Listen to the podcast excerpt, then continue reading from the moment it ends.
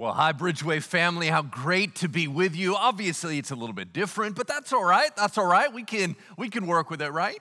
Well, I'll tell you what, uh, I have a message of joy for you. Now, that is because it was assigned to me, not that I wasn't going to talk about joy anyway, but my message for this Advent series is literally on joy. We're talking about real joy. And I want to kind of recap for us, for those of us that haven't been a part of the series each and every week. We are covering the four different pieces of Advent. So here's really what you need to know. Ready? I'm going to cut to the chase. Here we go. Advent means anticipatory waiting and eagerly planning. Now, what are we waiting for? We're waiting for rescue. Who are we waiting for? We're waiting for Jesus. What does that mean? It means everything's good. Everything is good. Paul's letter to the Philippians is actually called the Epistle of Joy, which I find absolutely fascinating. Uh, the word joy or rejoice is used 16 times in that letter. Why is that so amazing? Because he wrote it from prison. He wrote it from prison at a time when he didn't know whether he was going to get out or whether or not he was going to be martyred. So, here in a prison scenario, attached to guards, having no real freedom of his own, possibly facing dying for the gospel, Paul wrote his most joyful letter. How in the world is that possible? Well, that's what we're going to be covering today. I hope you get a chance to take out your Bible and kind of look through some of the passages with me. But here's what we need to know we need to know what joy is. Here we go. Joy is the feeling that things are good. Joy is the feeling that things are good. It's the emotion that happens when things are going right, when good things come your way. It's really closely tied to the popular term happiness. Now, if you want to go old school, it was gladness and it was blessed. All those are linked terms. But here's what's intriguing we talk about, maybe you've grown up around the church, and we've talked about the fact that joy is different than happiness. But really, it's the same concept. Really, it's the same idea. And you go, well, wait, wait, wait, hold on, hold on. Everybody makes this big deal about joy, about how joy is deeper and happiness is transitory or happiness is circumstantial. So, what's the deal there? Well, here's what's intriguing same concept, but that's also right. One is deeper, why. I'm going to give you that fill in the blank on your app. If you want to fire up that app, you can take a look at it. Here's the fill in the blank, and this is the heart of everything I'm going to be sharing today. Because I think all of us need a little bit more joy in our lives, amen? Especially right now. The irony of planning for this weekend, knowing all the craziness that kind of knocked us out of live church, and then suddenly talking about joy is not lost on me. That irony is hilarious. Now, that's totally God. Listen to this fill in the blank or write this down. Ready? Joy is the greater happiness. Joy is the greater happiness. Now you're going to say that doesn't even make any sense. Oh, it will. It'll make a lot of sense by the time I'm done with this message. Let's talk about it. Not all circumstances are equal. Not everything that you go through, not everything that happens is equal. For example, not all things that bring you happiness are the same. Not everything that happens in your life produces the same level of happiness or joy. Getting an ice cream cone and having your first child are not the same. It's not the same level of joy. One dwarfs the other one, yeah? Well, in the same way, not every bad thing or difficulty in your life is of equality. Some things are no big deal, some things are devastating. Getting a cold versus losing a loved one do not even match. Completely different scenarios. The intersection between those levels is where joy is found. Hang in with me. I know that sounds weird, but let me give you an example. Imagine this you have your significant other, you guys have been dating for three years. You're absolutely madly in love, and this is the big day. You didn't know it was coming, or maybe you planned for it, and now you're getting engaged. And this is just, whoa, my goodness, I can't believe this is happening. Your mind is going ballistic with all these thoughts of the future and what does it really mean? And there's the ring and it's on the finger and now it's the real deal. Now we're gonna actually plan for getting married and all that. And on the way home from the event, you get a flat tire. Do you really care? Nope, sure don't. You're singingly replacing a flat tire as if it's completely fine. Any other day, that would have hijacked everything. Any other day, you would have just said, Well, that ruined my day and I had to fix my tire and, and that costs a lot. Now I got to get it fixed and blah, blah, blah. But not today. Because the joy of one event eclipsed the bad of another event, and it didn't even mark your soul. The joy, the greater happiness eclipsed the lesser trial. You see, the difference with Christian joy, the world has their own version of joy, and it means what is their highest level of hope. Here we go. What Christianity does is elevate the ultimate happiness so it can't be overwhelmed by anything earthly. Christian happiness raises the bar. Christian joy raises the bar, and it raises it so high that nothing here on this planet can diminish it. It is such a great happiness, nothing can make it less. The reason why it is unmoved by circumstances is because it is fixed on something grand in the future that is immovable and sure, and it makes all other difficulties pale in comparison. What do I mean? Well, here we go. Romans 8 18, Paul said this For I consider that the sufferings of this present time are not worth comparing with the glory that is to be revealed in us. So let's talk about joy. Let's kind of pull it apart a little bit. Let's talk about joy versus rejoicing, right? Because you see those all over the Bible, right? Well, here's the simple answer. When joy is talked about as a noun, it's joy. When it's talked about a verb, it's rejoice. And here's how it works it's changed to rejoice and it means to stir up those good feelings and get pumped because something amazing is happening.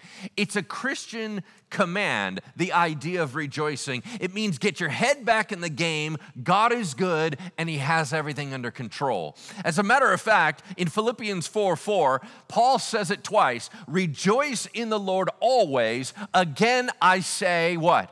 Rejoice. That's a command. Get your head back in there because indeed your circumstances have moved on you. Things have changed. Things are difficult here. But when you begin to get your mind fixed on the incredible things of God, what He has really accomplished for you, it begins to shape your soul. Joy comes from God. Now, that seems kind of silly to say, but we tend to think of God as dour, sad. I mean, because here's the deal when you open up the news and you look at everything, you kind of get bummed out, right? I mean, there's bad stuff happening everywhere. Well, imagine you're God, you have this huge vantage point, and you see everything on the planet wouldn't that just make you sad every day? And so we project our feelings and limitations up on Him, and we picture that God is consistently disappointed and God is consistently sad. Why? Because He sees all the bad stuff we see and a whole bunch more. But that's not true. Psalm 16 11 the psalmist said this You make known to me the path of life, God. In your presence, there is fullness of joy. At your right hand are pleasures forevermore. In God's presence, wherever He is at, there is the fullness of joy. Jesus said to his disciples, I tell you these things that your joy may be full. What was his whole point? His whole point was this yes, God sees everything bad, but God also sees his power of redemption. God also sees everything good. God also sees the end from the beginning. God also is in the constant reality of Him in victory. God is always joyful. He's not limited by what limits us, He's not affected by what affects us. In God's presence, there is a fullness of joy, and that is why joy is the fruit of the Holy Spirit. You remember that, right? Galatians 5:22, but the fruit of the Spirit is love, joy, peace, patience, kindness, goodness, faithfulness, gentleness, and self control. Against such things there is no law. Right at the beginning, the fruit of the Spirit is joy. When we have God present in our lives, actively walking with us, renewing our mind, constantly telling us, I'm in control, I have this one. I'm with you. I've never left you or abandoned you. I know how to handle this circumstance. I'm taking you to glory. When you have that constant reminder, like a living water, like a running river, that produces joy up inside you that transforms your mindset. True Christian joy, that joy that is elevated above everything else, that high bar joy, is the gift to Christians because God is within us. Now, I gotta be honest about something. I hate Christian cliches. Now, that's probably not good for a pastor to say because a bunch of them are grounded in scripture, but here's why it really bothers me. When people say something cliche, and they go, wow, but they don't really know what it means and they don't know how to describe it to me. I'm the type of guy that if someone tells me what to do, I don't need to know why for obedience reasons, I need to know why for engagement reasons. I need to know what the world we're talking about so I can get all of me on board. I'm totally willing to go along with the program, but I just want to know how do I engage? And a lot of that has to do with understanding it myself. So when cliches are dropped out there, and there was one that I've heard all my life, and quite frankly, I was never able to take the time to dig into it, and so it bugged me. And one of those was this the joy of the Lord is your strength. I don't know why it bothered me so much. I guess it was because of this. When I was feeling terrible, and somebody would just write a card and it said, The joy of the Lord is your strength. I said, What does that mean? I don't feel any better after you just said that. It's not like you gave me some magic little mantra and it made everything fine again. So, what does it mean? Because it is biblical. It is powerful. So, what does it mean? Well, thankfully, I got a chance to break that down for this message. So, let's talk about it. Here we go. Your level of joy is directly tied to the level of hope that you have. Let me say that again. Your level of joy is directly tied to the level of hope you have. So, joy always begins with good news. What is the good news that we know that's going to sustain us through every trial of this world? What could be so amazing that the crushing difficulty of this life can't shake it? Four things God came to rescue, an offer of life was extended, a new reality was revealed, and a future hope was secured. I'm gonna say that again. That is our fact. That is our hope. That is the good news. God came down on earth to rescue us. He died on the cross and offered real eternal life. Then he opened up a new reality that we live in, which says that God is always with us, will never forsake us, will never abandon us, that indeed we are partakers of the divine nature. He opened up a whole reality, and then he said, I'm coming back to take you so you will always be where I am. That's the good news. That hope will sustain us through anything this world can throw at us because this world can only throw temporary, and temporary against eternal pales in comparison. Joy begins with good news, and then it's revealed in the impact of that good news. Proverbs 17 22, I know you know this one. A joyful heart is good medicine, but a crushed spirit dries up the bones. Let's say that again. Proverbs 17 22. A joyful heart is good medicine, but a crushed spirit dries up the bones. What does that mean? It means this when you have joy up in your spirit, it makes an impact on your physical body. We are intertwined beings. That means that mentally, emotionally, physically, spiritually, all of that is an ecosystem. When one is moved, the other is moved. When we have joy in our spirit that is locked to a higher hope, when you learn good news, it brightens up your spirit, and all of a sudden your body feels stronger. There have been numerous studies done in health industry, right? That constantly tells you when you have a joyful spirit, it actually helps you heal. It has an effect. So, here we go. We begin with good news, it's revealed in our bodies, and then joy is practical in its reality. Here's what I mean. When we have hope, we have joy. When we know it's going to turn out right in the end, we can sustain almost anything. When we focus on the greatness to come, the weight of today is lifted significantly.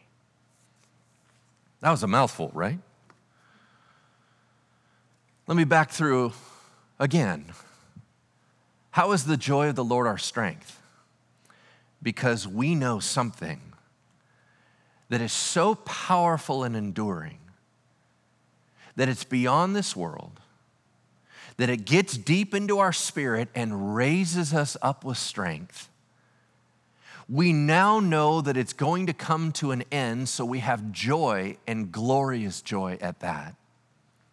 And it transforms our bodies, and strength returns to us. Is the joy of the Lord currently strengthening you? So we talk about all this heavy, you know, in the end, it's all gonna be good. In the end, it's all gonna be good. And I think that there's some of us that right now have something that we're walking through, and we have to ask a fair question Is there any joy for me today? I get the joy of knowing it's all going to turn out, and I know the ability to endure, and I know all the perseverance passages, but is there anything that brings the happiness today? Well, I have great news for you. The Bible describes God as the God of all comfort, and it says that the Holy Spirit is our comforter, and it describes Jesus as the Prince of Peace. When you have a God described like that, who's actively involved in our lives, you better believe there's joy for today. There's refreshment joy. Let me give you examples on what that means. Psalm 30, 4 through 5, you'll know the end of it, right? But here's how it starts Sing praises to the Lord, O you his saints, and give thanks to his holy name. For his anger is but for a moment, and his favor is for a lifetime. Weeping may tarry for the night, but joy comes in the morning. That's a refreshment joy. That's saying that yes, things are difficult, but there is refreshment coming from your heavenly Father. Let me give you another one. Paul wrote this in Romans 15 May the God of hope fill you with all joy and peace in your believing, so that by the power of the Holy Spirit you may abound in hope. That there is refreshment that comes directly from the Lord. There is refreshment that comes supernaturally into our bodies when we are connected with Him. That means that even as a Christian, and, and, that, that as you're walking through difficult circumstances, maybe it's a difficult diagnosis, maybe it's a job loss, as you're walking through that, there are little gifts from our Father that are refreshment pieces little treasures throughout the day to strengthen us and build us back up. But in addition to those refreshment joys, the Bible lays out a plan for planned joy. Let me give you an example. Proverbs 12 20. It says, Deceit is in the heart of those who devise evil, but those who plan peace have joy. Those who plan peace have joy. I'll give you another verse, Ecclesiastes 2:26. For to the one who pleases God, he has given wisdom and knowledge and joy. Jesus said in John chapter 15, he said, I'm the vine and you're the branches. If you abide in me, you will bear much fruit. What it means is the closer connected we are as a planned way of life, the more we abide in Him and He abides in us, the more we remain in Him and He remains in us, the more we're connected, the more that the Holy Spirit is flowing through like an unhindered conduit of joy from heaven flowing right into our lives. It doesn't mean that you can't grieve. I think that this is where the Christian pendulum swings, right? You either have the dour, sour faced people, right? Where you're like, man, the joy of the Lord clearly is not, recon- is not recognized on your face at all. Like there is darkness on your face, right? That is inappropriate. But in the same way, people that are pie in the sky that are ignoring that there's anything else going on for other people and they're just pretending it away, neither one of those are the Christian truth. The Christian truth is acknowledging that which is difficult. As a matter of fact, in 1 Thessalonians, it says that when we lose someone, we're allowed and called to grieve. But we don't grieve like those who have no hope. Even our grieving process is transformed because of the truth that we know. Amen? I got to tell you a, a, personal story here. So,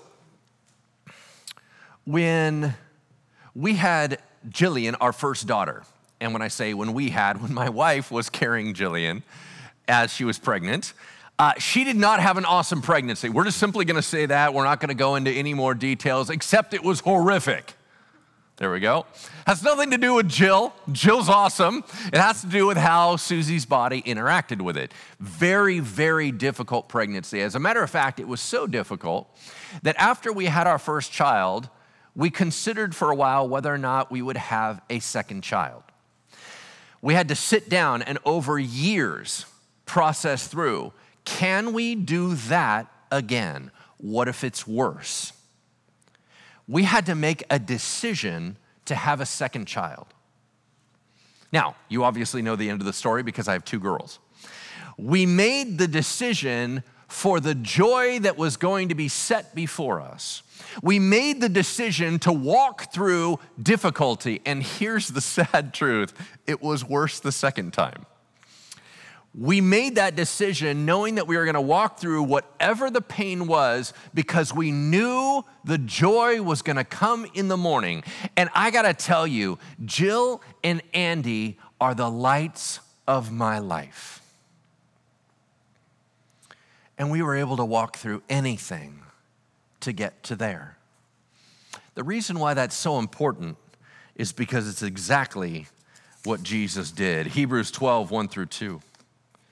Therefore, since we are surrounded by so great a cloud of witnesses, let us lay aside every weight and sin which clings so closely, and let us run with endurance the race that is set before us, looking to Jesus, the founder and perfecter of our faith, who for the joy that was set before him endured the cross, despising the shame, and is now seated at the right hand of the throne of God when you have a joy to look forward to that is almost inexpressible, you can walk through any challenge.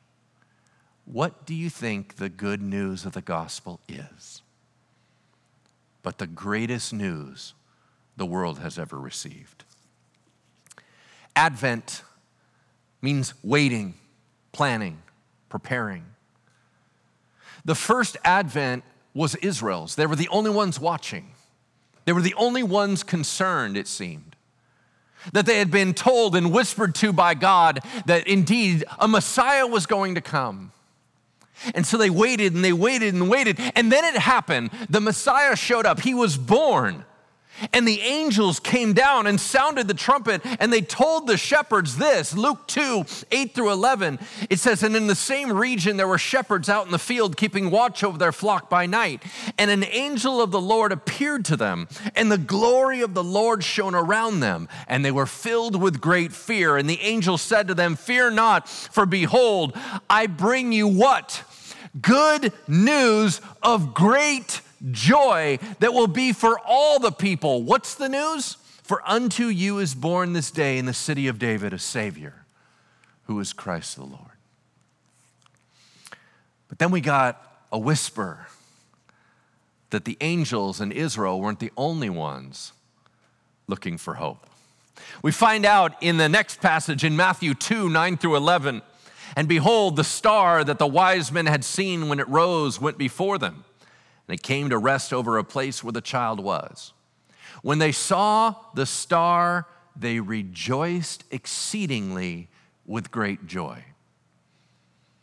They rejoiced, verb, exceedingly with great joy. That is joy upon joy upon joy. And going into the house, they saw the child with Mary, his mother, and they fell down and worshiped him. And opening their treasures, they offered him gifts gold and frankincense and myrrh. As we walk into this Christmas season, anticipate the joy, plan for the joy. You see, our Advent today is Israel plus. It's now Israel, and then the family was expanded to include the family of God, all of God's children. You see, we are still eagerly anticipating the return of Jesus Christ to make all things right. We don't have candles to light for it, but it's indeed what we're waiting for. Hmm. Anything that increases our hope means more joy. Sometimes that's some really unusual stuff. You remember Paul, I said, wrote Philippians, the epistle of joy from prison. How can he do that? Paul went one step further and he said this He said, Consider persecution, consider trials as joy. As a matter of fact, he said that we needed to do that because it's evidence that we are tied to Jesus Christ. And as a Christian, we have both salvation for today and a glorious future for tomorrow. So every time there's evidence that you are God's kids, rejoice because it only points out that your future is bright. James, the brother of Jesus, said it the same way. He said this Count it all joy, my brothers, when you meet trials of various kinds because it changes you.